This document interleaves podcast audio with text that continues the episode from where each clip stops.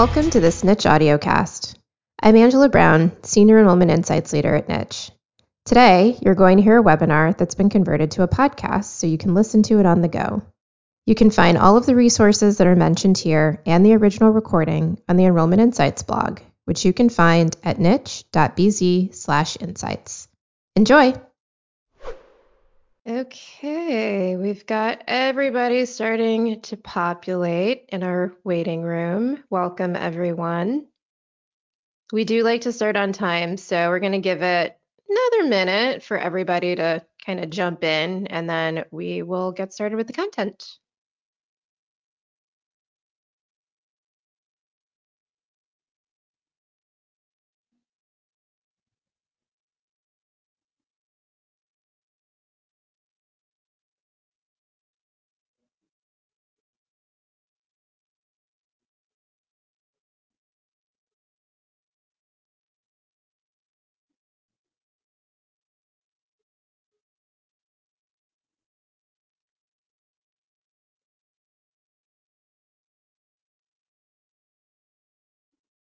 All right, we've still got a few folks coming in, but we're at 201, so I think it's safe for us to go ahead and get started. Don't worry, we are recording this, so if you miss anything, it'll be just fine. We'll send you that recording. Um, but welcome to our session on digital BFFs, how you can use GA4 to connect marketing and admissions. I am Angela Brown. I probably um, have seen many of you across the screen. I'm the Senior Enrollment Insights Leader for K-12 at Niche, and I am here with my friends Cooper Obenreiter and Megan Tracy, who will be introducing themselves shortly. Before we jump into the content, I'm going to touch on a few housekeeping items that we always like to use as reminders at the start of our sessions. So as I mentioned, this is being recorded. So no worries on that front. The recording is going to be sent to you tomorrow via email.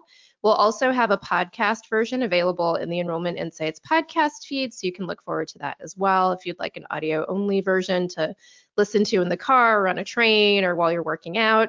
And we are going to answer questions that were submitted during registration first when we get to the end, and then we'll get to questions that come in live. So we will do our best to answer as many questions as we can. There are a lot around this topic, as you can imagine, especially being so close to the big day when we are all strongly encouraged, I'll say, to make the transition to Google Analytics 4. So you should see a panel on the GoToWebinar um, console on the right side where you can ask questions. I will be moderating, so I'll be keeping an eye on those questions over the course of the presentation so Cooper and Megan can focus on content, and then we will be addressing those at the end. Now, if you don't get your question answered live, don't worry. Feel free to reach out to any of us afterwards. We would be happy to answer any questions that we can't cover during the live session. And with that, I will turn things over to Cooper and Megan to go through our agenda and do some introductions. Great. Thanks for that, Angela, and thanks everybody for joining. Really excited uh, to talk through this today. Like Angela said, it's a burning topic, probably something everyone's getting emails about or seeing in their news feed. So hoping we can really shed some light on this and, and make it a, a, good transition for everybody. Um, as far as the agenda, uh, we will do some introductions of Megan and I here in a second. Uh, and then I think to get into why this is important for this group for marketing and admissions, we need to look at really what enrollment management and that experience looks like for, for you all, but also for a parent in 2023. Um, then we'll get into that analytics transition timeline just to again kind of understand where we are and, and how we got here. Um, and then we'll really get into the differences in the new platform versus the old platform uh, and how you can use it to track ROI or conversions, essentially those critical junctures uh, when a parent is applying to your school. Um, we want to then connect that to the other systems in play here uh, and just give you a, a, bit of a roadmap for how you can put that data into action uh, with your team. So before we get into all of that though, uh, my name is Cooper Obenreiter. I'm the digital sales leader here at Niche. I really work with all of our partners, all of our uh, wonderful school partners, day in and day out, marketing and admissions, uh, with everything from the paid campaigns that we run, uh, but a lot of focus is on ROI, Google Analytics, and helping you to maximize the, the data available uh, in your marketing efforts. And uh, Megan, if you'd like to introduce yourself. Thanks. Yeah, um, I'm Megan Tracy, so I'm the Senior Digital Marketing Manager here at Niche, and my team is responsible for actually setting up and running those marketing campaigns and then making sure that within analytics, um, all of you are seeing ROI. So much more in the weeds than uh, Cooper on the sales side.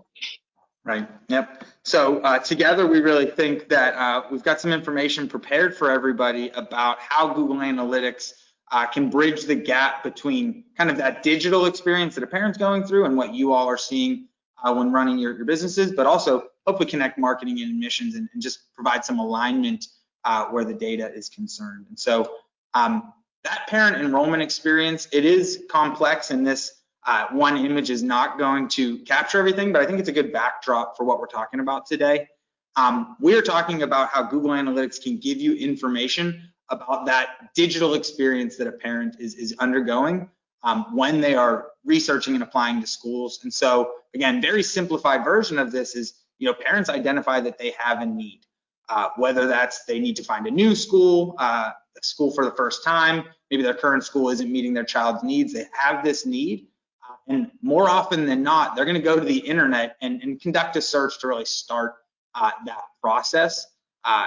That search could lead them to niche more often than not. They're going to be touching a platform like niche uh, or some of the others out there and they're going to start that comparison process.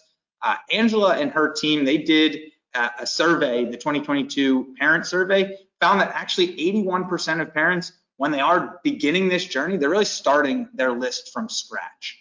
Um, and a lot of them uh, just under 50% they are attributing the end decision to information that they found on a, a search site like Google or a search site like Niche. So uh, this digital journey, this part of the process is pretty critical to, to the inevitable decision they're going to make.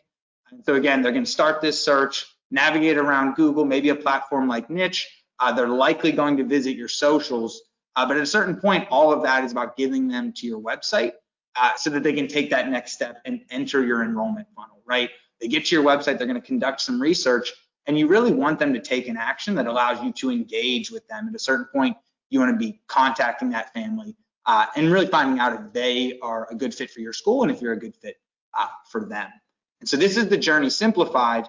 But I think when you view it in terms of what you all are doing every day, obviously supplementing this journey, this digital experience is word of mouth, your brand, other non-digital assets and encounters that influence the family but I think more specifically, I want to focus on some of these other kind of platforms and and junctures where you can be really capturing good information from from these parents, particularly your website. When a family gets there, that's where Google Analytics should be coming into play.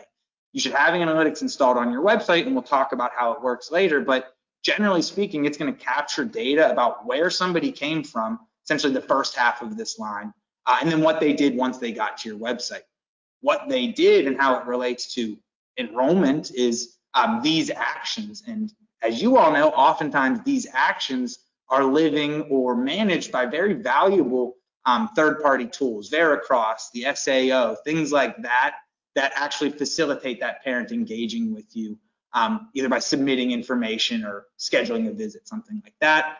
Uh, and then last but not least, when those parents make it to your site, they engage with those platforms, that data has to live somewhere. Uh, you can call it your CRM, you can call it your student information system. Some of these platforms do all of the above, but the general idea is um, tools are being used to capture parent information, and then there's a place where all of that information lives. And so it's a very complex journey, but hopefully we'll be able to dig into how data can shed some lights on different key parts of that journey. Um, from the parent side, I think it's also helpful to look at what a parent is experiencing in that in, in that journey, right? So Sewickley Academy, I'm based in Pittsburgh, where Niche is headquartered. Um, Sewickley Academy is a local uh, private school that we partner with. This is what a parent sees if they were working through that line on the last page, right? They're going to start a search. Uh, niche could be in that search. Paid ads could be in that search. Google is constantly surfacing uh, information to make that experience better for their users. Uh, likely they're going to encounter your socials, your niche profile, and then again, they're going to make it to your website, those critical enrollment pages on your site. And sometimes when they do want to take a next step, they're going to have to leave your site, in this case, with the academies, and go to a third party, go to a platform so that they can actually take that next step. So again, very complex journey, a lot of touch points a lot of different kind of uh, platforms uh, in play. Uh, and then of course there's you wonderful people and there's everything that you're navigating and working within to make that process a reality, right? On marketing, generally speaking, I know this is not a foolproof way to kind of divvy up responsibilities if responsibilities are even divvied up. Um, but marketing, oftentimes you're managing that brand, the website, the analytics, the social platforms, any print materials that go out. Reputation management is a big kind of amorphous concept, but obviously um, that's going to play a critical role in, in how a family views you all and decides when and where to engage. Uh, and then of course, paid advertising plus, you know, everything new that pops up every day. Um, admissions, same thing, full workload between in-person events, facilitating tours and visits. When you get a lead, actually managing uh, that outreach, that flow, or you know, what does that enrollment process look like for you all? Some schools kind of uh, dictate or try to facilitate a very specific kind of series of actions, right? It could be fill out an inquiry, schedule a visit, submit test documents, get letters of recommendations, admissions. You're you're facilitating that process. You own oftentimes where that information lives, and then financial aid is a, a critical piece uh, for those private schools that offer that. So all of this is coming together, and again, just makes that process uh, inherently complex. Um, you all know this, but I think where we want to start transitioning into the um, analytics part is that in all of those platforms, all of those systems, there is the way to get feedback about what you are doing and what it is creating. And so first and foremost, I think that's again the CRM or the student information system where this data inevitably lives. Um, then we already touched on the website and analytics. That's measuring what takes place on your website. Again, a very uh, kind of critical part in that whole process. Uh, enrollment management platforms, oftentimes that's where information is collected. Uh, and then in-person feedback, last but not least, the, the time-tested and, and very important part of all of this is we, we work in a very hands-on business, if you will. Uh, you cannot replace talking to parents. But uh, these are the systems and the feedback. I do want to take it maybe one step deeper.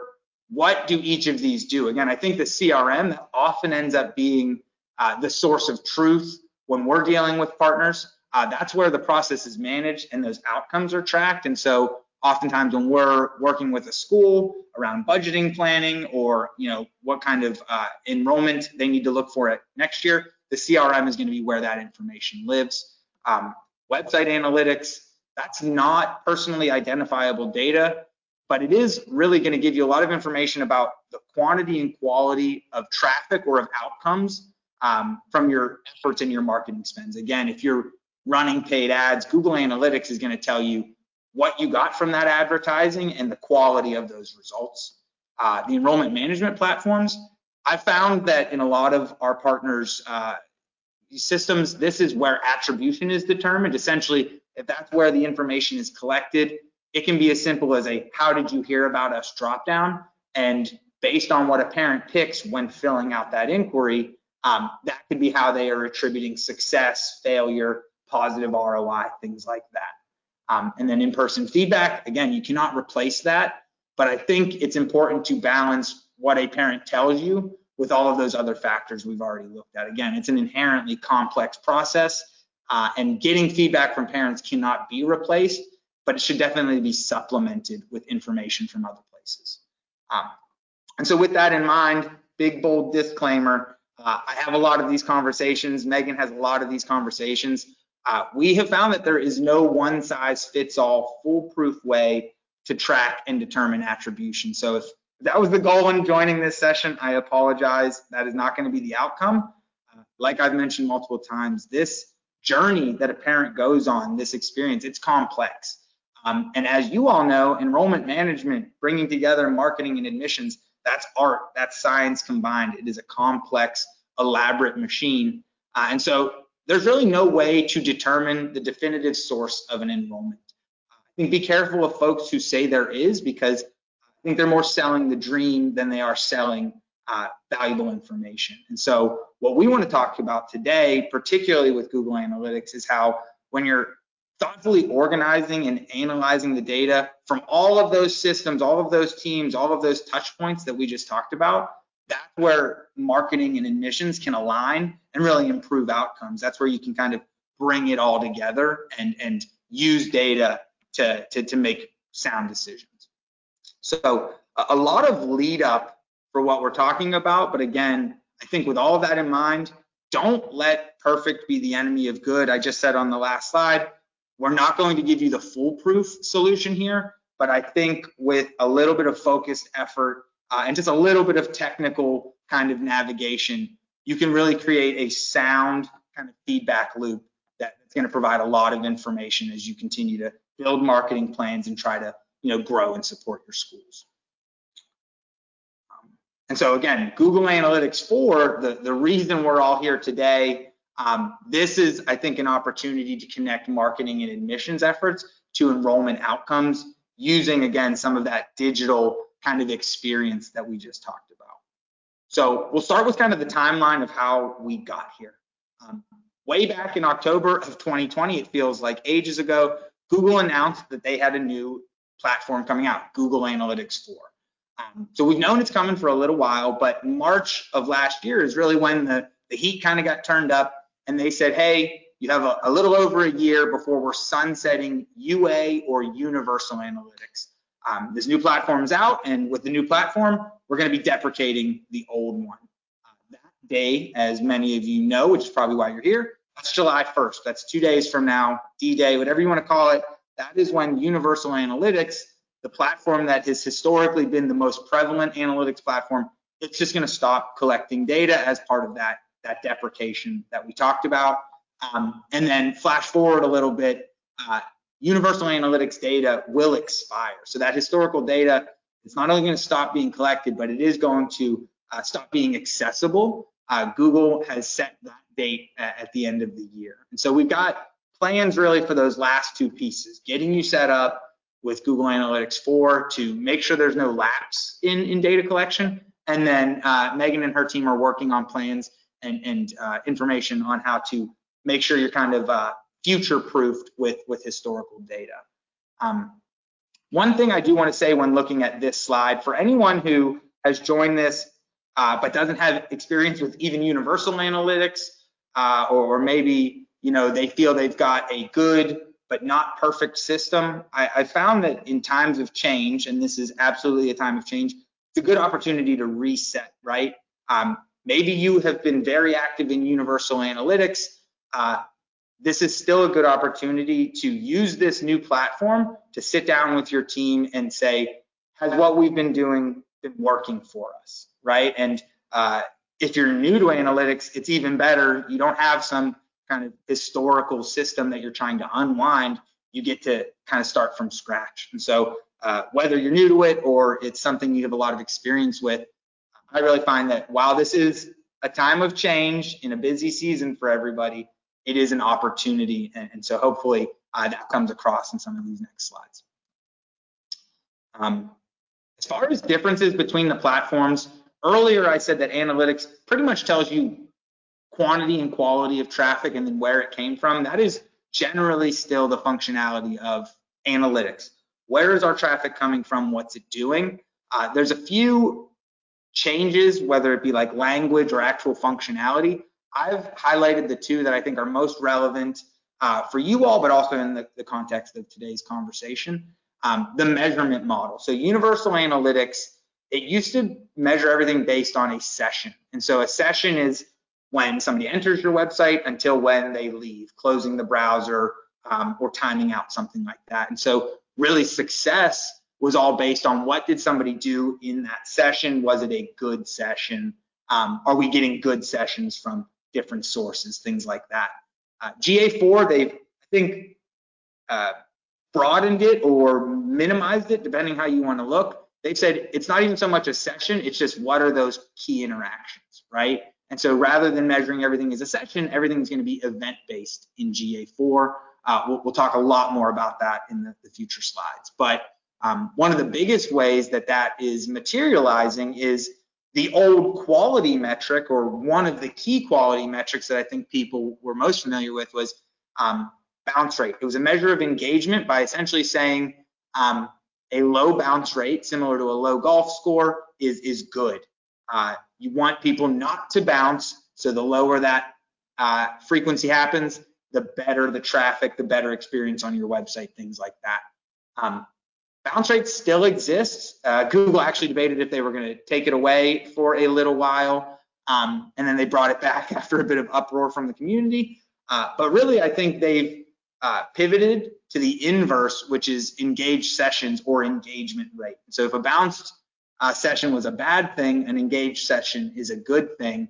An engagement rate is really a product of tracking events, tracking conversions, um, which is what we're going to talk about uh, on the next slides.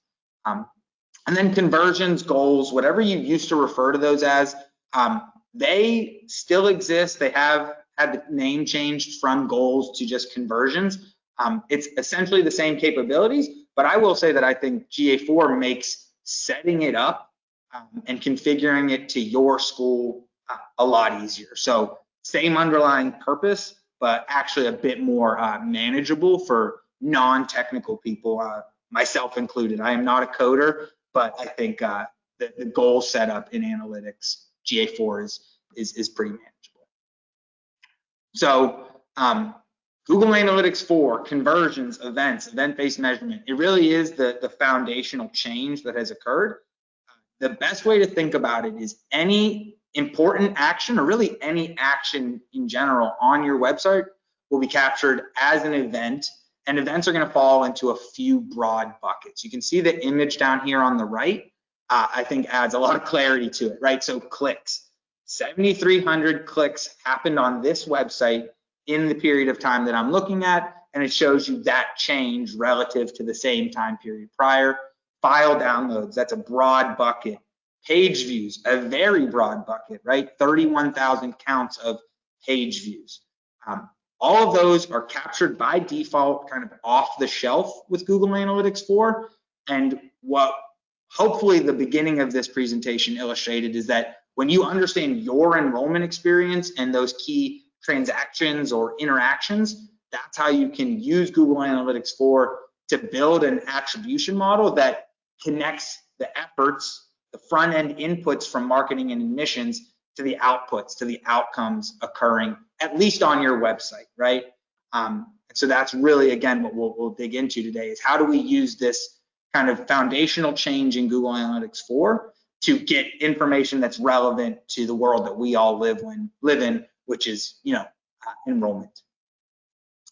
Uh, and so again, looking at that image I showed earlier, we're really going to kind of focus on this part of the journey.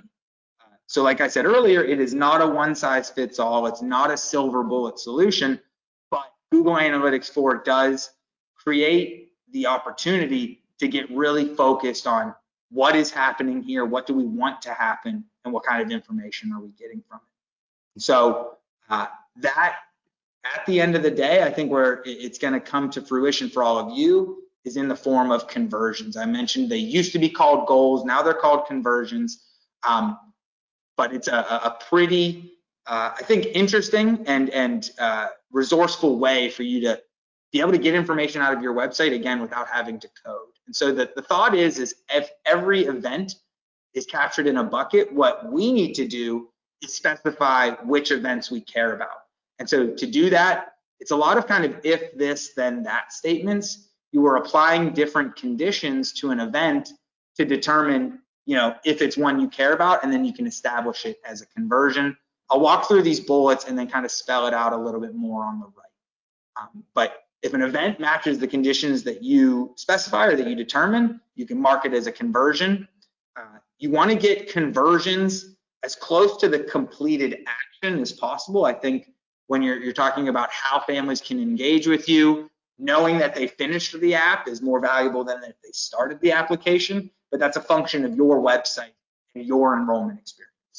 Um, that being said, it's also best practice to talk about where and what, right? So you want them to start an application, they have to make it to the apply page for that to happen. Set that as a conversion.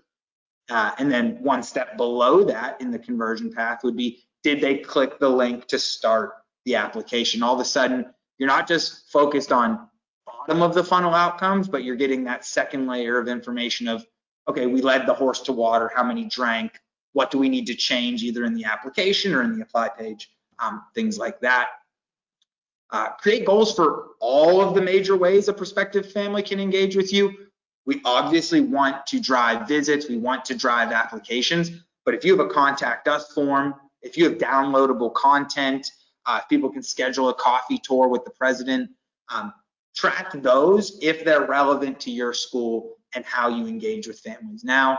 Uh, and then kind of self-explanatory, but I think it helps again to be very specific. Name goals according to what those conditions actually represent. And so I'll, I'll transition to the right to kind of illustrate that. This is the interface in GA4 where you would specify the conditions for a goal. So what we did for one of our partners is um, we wanted to track applications that are going to live on My School app. So they use My School app as their third party platform to uh, collect parent information. Because that lives off of their website, uh, we need to essentially track the click where the family begins the application by going to My School app. And so we named the goal accordingly, begin application click, and then uh, this is where we start to add the specificity. So the event or value is a click, and we want to say, hey, Tell me about events that equal a click, but specifically, I want that click to be a URL that contains the, the text My School app. Uh, and I want to know when the link click to that link occurs on this page. So I want to know about people starting the application from the apply page and then a uh, extra layer of specificity that's just helpful to cover your tracks is when you designate that that click is outbound. You want to know about clicks to those links that definitely take the user away from your site. And so um, that is pretty much the schematics to track outbound clicks. It's, it's kind of that simple in GA4, but um, there are some trip ups and things I'll talk about on the next slide. But you see how it's essentially starting broad and then you add the specificity by using the different conditions and things like that. Um, again, with the naming, you can see here that we have a lot about viewing pages, and then there's one for actually uh, learn more. This school that we supported, that was how they wanted families to enter their funnel. They have all of these pages where you can learn about visiting campus or you can uh, learn about applying, but their call to action, the action they want families to take is fill out the inquiry and then we will facilitate those things. And so that's the action we're tracking, but the page is where it can take place. Um, and again, you know, not news to everyone here. Oftentimes, it's going to be at least these three buckets, right? Applications, visits, and inquiries. Uh, we found that if you get essentially these all covered, that is a, a wonderful place for most schools to, to start. Um, there are some common mistakes, both in conversion setup, but just in this transition to GA4 in general. Uh, like Angela said at the top of the call, please reach out to your niche representative if you want support with this. We are doing this for all partners because it's just so critical to both our partnership, but also to just you uh, and your success. So please reach out if you have any questions, you hit any snags. But some common mistakes that we've seen, um, you have to create a GA4 property as well as a data stream. In Universal Analytics, the kind of parlance would have been you have an account, you have a property, and then you have a view. Uh, same general concept. You have an account, then you have a GA4 property, and then within the GA4 property, you can have a data stream. The data stream is what actually, as the name implies, collects the data and feeds it into your account. Um, ensure enhanced measurement is turned on. Think of that as the setting that captures the broad bucket of events. So it's in your admin panel. Uh, it should be turned on by default in some instances, but just triple check that this gets turned on.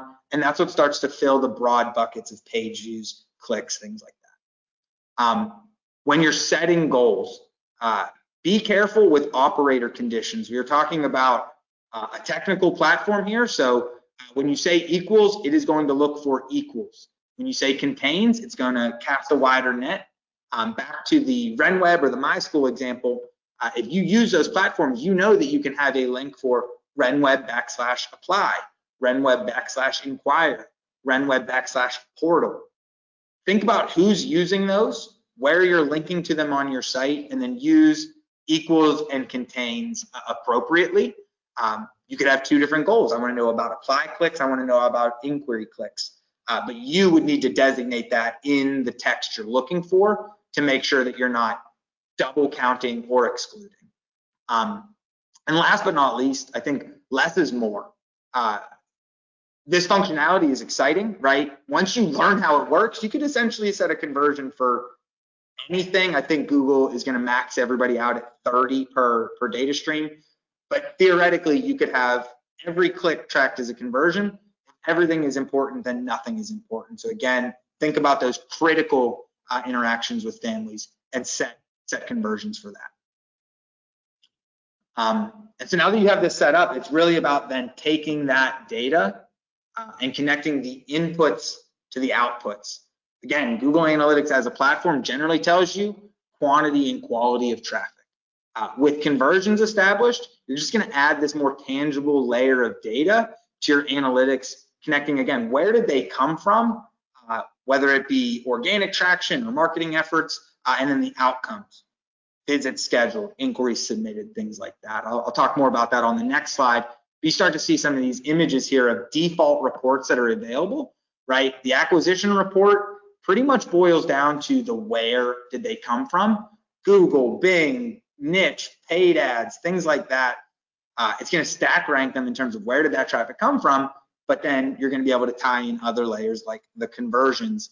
Where did the conversions come from to, to really, again, see are we getting a lot of traffic from somewhere and is it quality?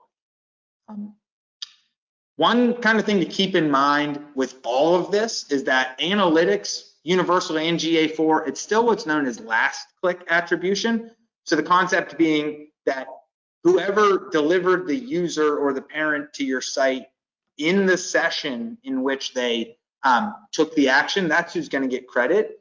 It is, uh, I think, the tip of the iceberg on how to determine attribution. It is absolutely a critical part of it, but um, it is not an end all be all. So just know that, again, you're still kind of looking at this through uh, a time lens of what happened most recently, not what happened holistically. Um, a report, another way to kind of just view and add context to what I just said. When you're looking at the source medium report um, in analytics, there is going to be the, the where, niche being a source, Google being a source, mediums being referral if it's from your niche profile, or CPC if it's a paid ad, something like that. So where did they come from? And then broadly, how much was delivered, both in terms of users, which would be individuals or IP addresses, and then sessions, which is again, how many times did somebody visit the site? Uh, single user can have multiple sessions um, as you'd hope or expect. Um, the data in the middle here, this is stuff that is uh, general performance metrics.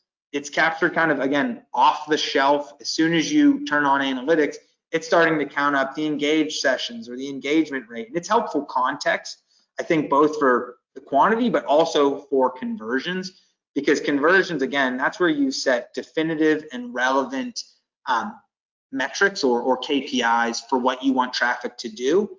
Um, it's important to know where all your application clicks come from, uh, or more so important to know where all of the people who make it to your apply page come from. But if it's poor traffic quality when they make it to the apply page, that's a layer that you need to consider. And, and I think that's just also an important distinction that this is data that layers on to uh, other existing data to just add, again, specificity and relevance for, for you all. Um, and so that's a lot of the technical piece. Hopefully that was valuable at a high level in terms of the, the why and the how. I think once you have that set up, to bring it back to how this can be a, a good bridge for, for marketing and admissions, I think it comes down to communication. Once this is set up, this data is still going to live exclusively in Google Analytics, and your CRM may still be where you're seeing outcomes of applications. And so coming together as a collective group and talking about, hey, here's what we saw, you know, during the uh, application period or around decision deadline. This is what we saw on our website. And then, hey, here's the outcomes we're seeing in our CRM.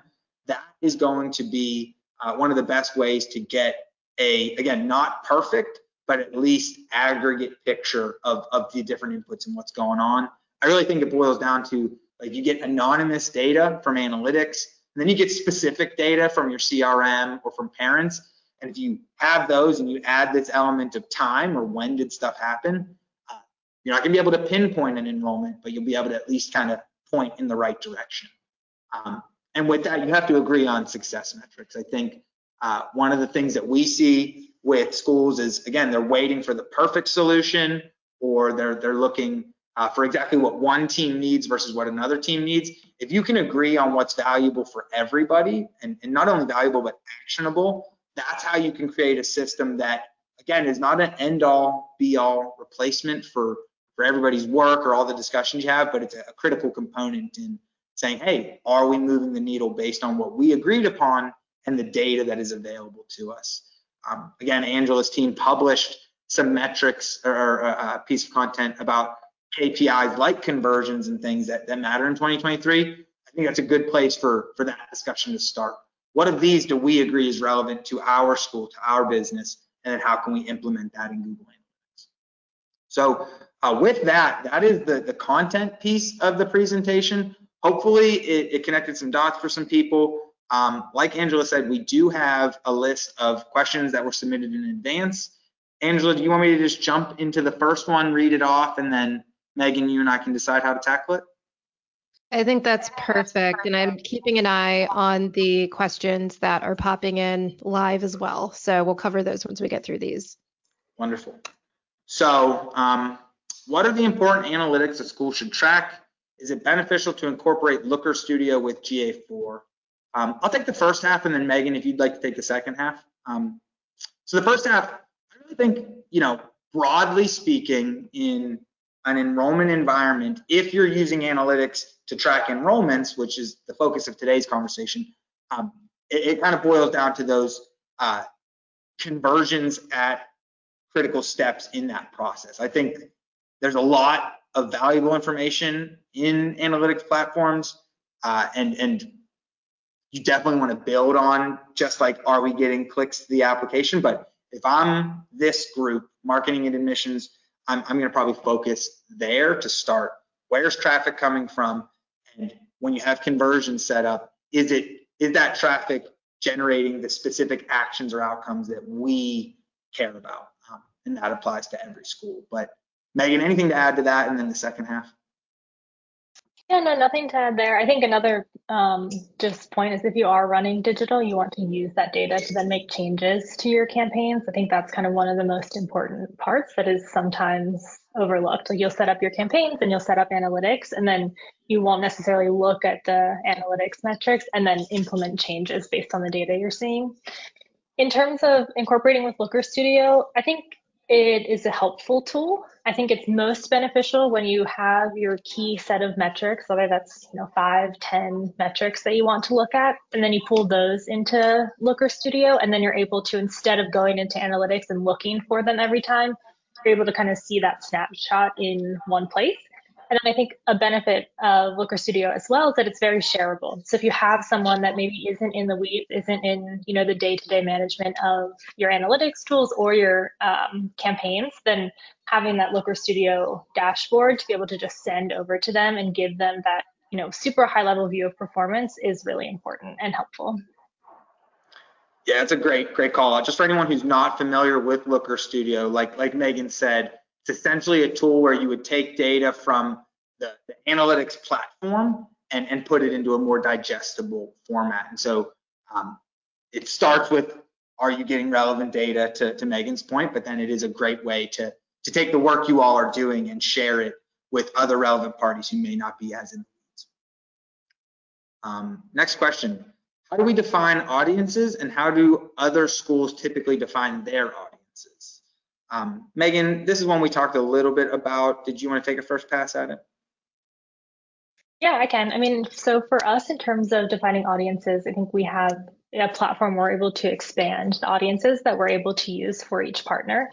And so when someone buys remarketing from us, we set up a set of remarketing audiences for them based on the traffic to our site and um, you know pulling in those relevant filters to target all of that is based on just page views and like what they're looking at on our site. There are also ways within analytics to create audiences based off of actions, but those things would need to be um, like for you and your site. Those cannot be shared across different groups. So like, for example, we could not use those audiences for a particular school. An agency could not necessarily use those audiences for a particular school.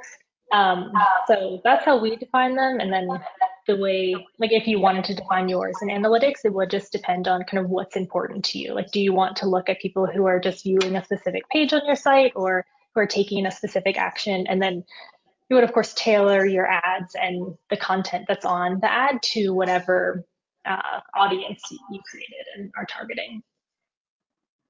Great, thanks for that, Megan. Um, many of us use Ravenna for admissions. Do you have specific tips for that platform? Um, I'll take a first pass. So again, I think the Ravenna piece and, and platforms like that, that, if you go back to the little timeline that I, I walked through a few times, I think first and foremost, you want to know where on your site you are linking to these, these really critical and valuable third parties like Ravenna or anything like that. So where are those touch points? How are families getting there? And then use what we just talked about with analytics to track that activity. So uh, we know that they can get to Ravenna on our inquiry page. We know they can get there on our apply page. Let's track those pages. Let's track those links. Once they go to Ravenna, your Google Analytics is not going to continue to follow them. Google Analytics only tracks activity where it's implemented, which is your website. Nine times out of 10, third parties do not let you put your analytics on their platforms. Um, so you track those exit points, those important steps to start an inquiry, essentially leave your site and go to Ravenna um, and do that.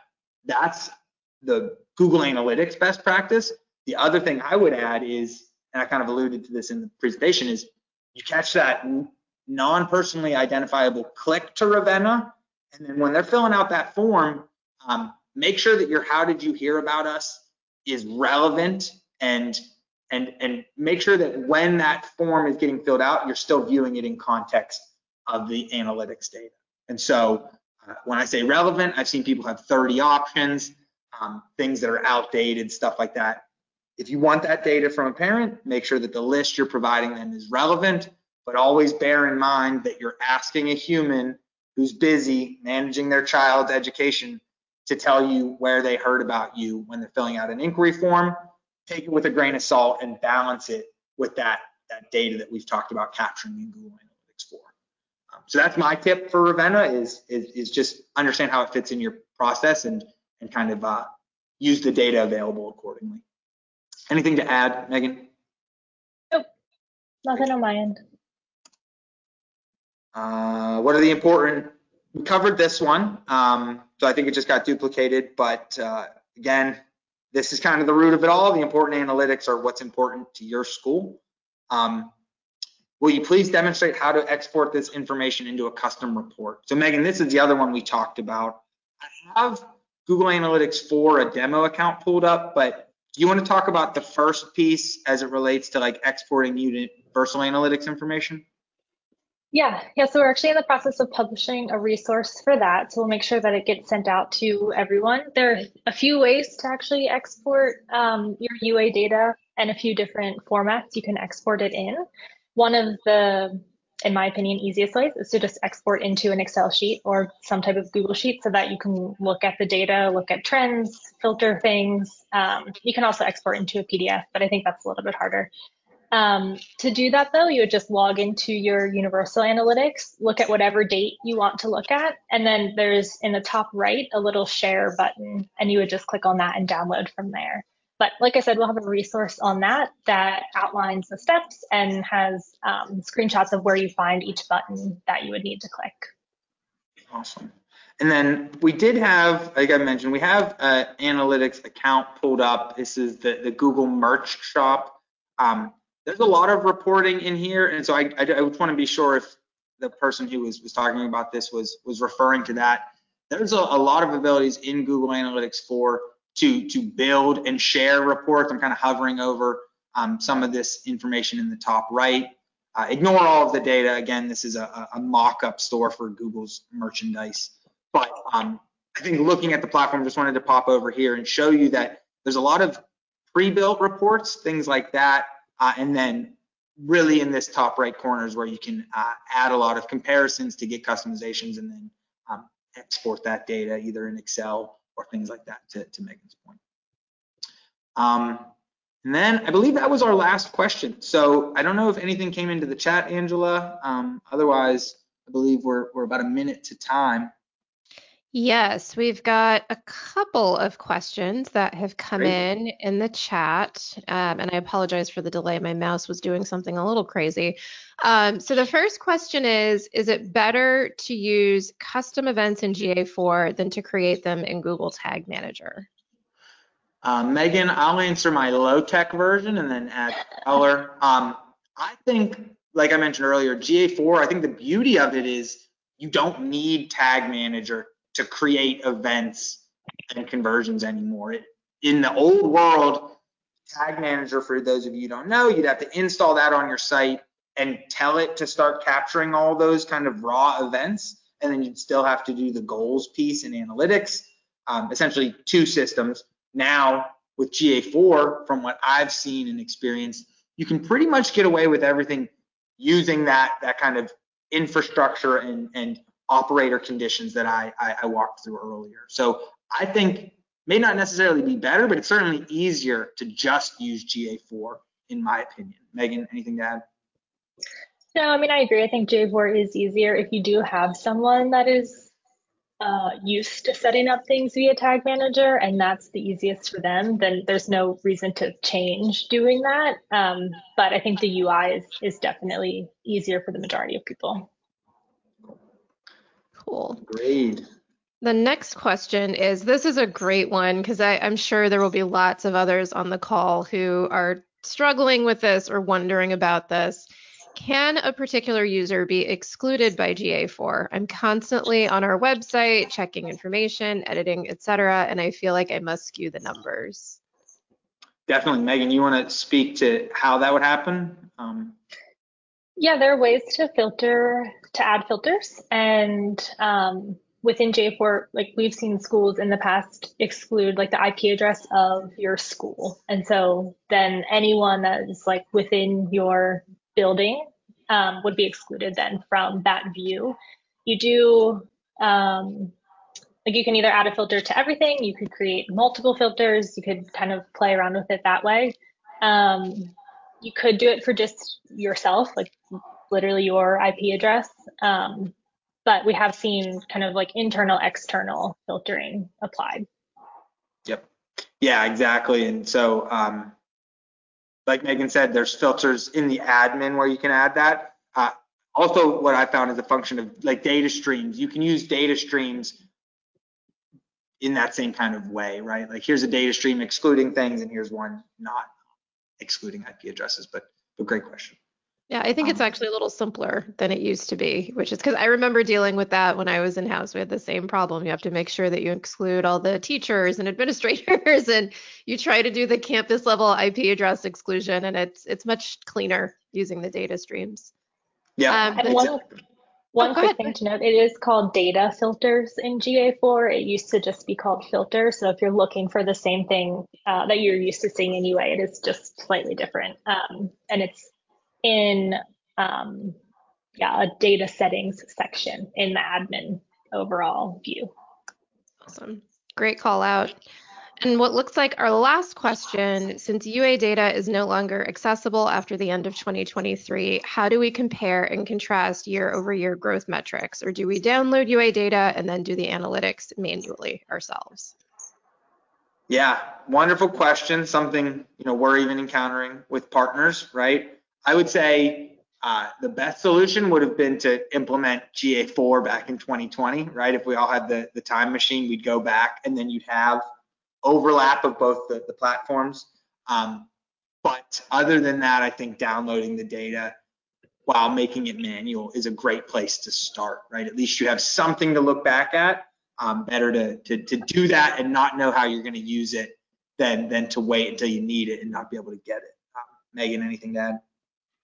Nope, I think that is what you have to do. One thing, if you are savvy with Looker Studio, you can connect it to a Google Sheet. So you could download all of your UA data, put that into Looker Studio, and then uh, if you have Looker Studio also connected to GA4, you could have two Looker dashboards that you would compare instead of trying to compare a bunch of data in a Google Sheet to what you see in the UI in GA4.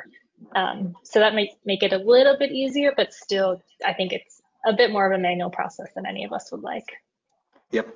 Yeah, great call out though on another way to use Looker Studio. It's really again that that way to like take a ton of information that's probably not going to be very pretty and, and, and make it actionable, which is really the point of all of this is using the data um, to, to make insights and decisions. Um, appreciate the questions, Angela. Is that the last one? That is our last one. So if if we don't have any more, I want to thank our presenters, Cooper and Megan. Thank you for sharing your knowledge with our audience, and thanks to everyone who hung on through the questions. As we mentioned, we are going to be sharing a recording of the of the program as well as slides and the resources that were mentioned in the presentation. So links to the blog posts, our parent survey as a teaser, our 2023 parent survey will be released in September, so keep an eye out for that. We're actually launching it with parents tomorrow, so we'll have some fresh data for you there. But watch your inboxes and your favorite podcast app tomorrow for the recording of the webinar. And thanks again. Thanks, everyone. Thanks, everybody. Bye.